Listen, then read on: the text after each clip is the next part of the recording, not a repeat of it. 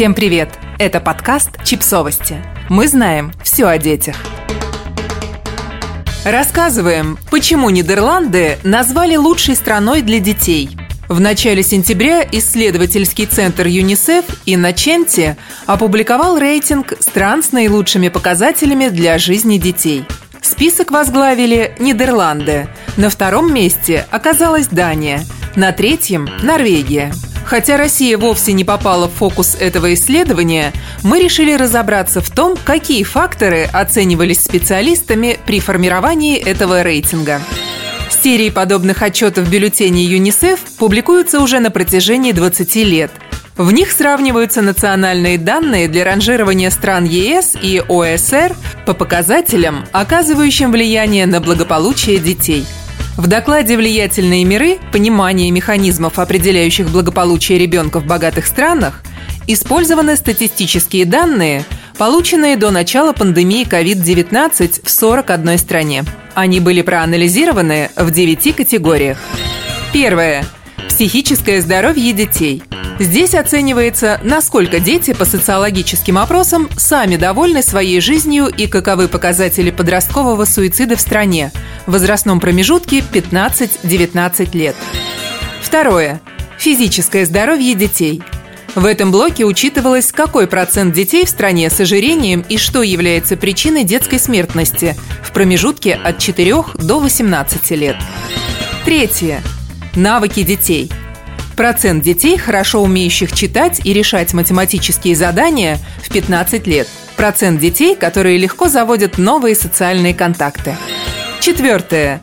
Время провождения. Сколько дети проводят времени на свежем воздухе и сколько сидят перед экраном.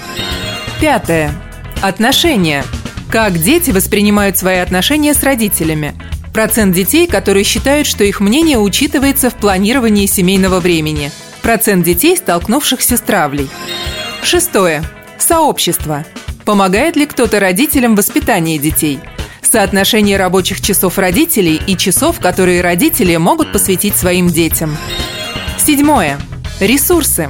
Есть ли у детей дома учебники, по которым они могут заниматься? Есть ли в районе, где живут дети, семейные центры? Восьмое. Семейная политика.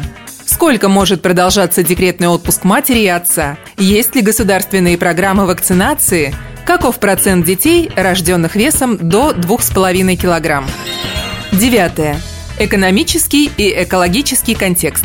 Средняя зарплата на душу населения в стране, процент безработных, уровень распространения домашнего насилия, уровень загрязнения воздуха и качество питьевой воды. Авторы этого исследования пришли к неутешительным выводам и считают, что даже большинству обеспеченных стран не удается конвертировать свой экономический потенциал в радикальное улучшение условий жизни для детей. Ученые обращают внимание на то, что ни одна из стран не может похвастаться тем, что все вышеперечисленные показатели находятся там на высшем уровне. Например, вышедшие в лидеры Нидерланды оказались на первом месте по ментальному здоровью детей – но вот в списке по физическому здоровью заняли только девятое место. А Япония, возглавившая список стран по показателям физического здоровья детей, в рейтинге по психическому здоровью оказалась на 37-м месте.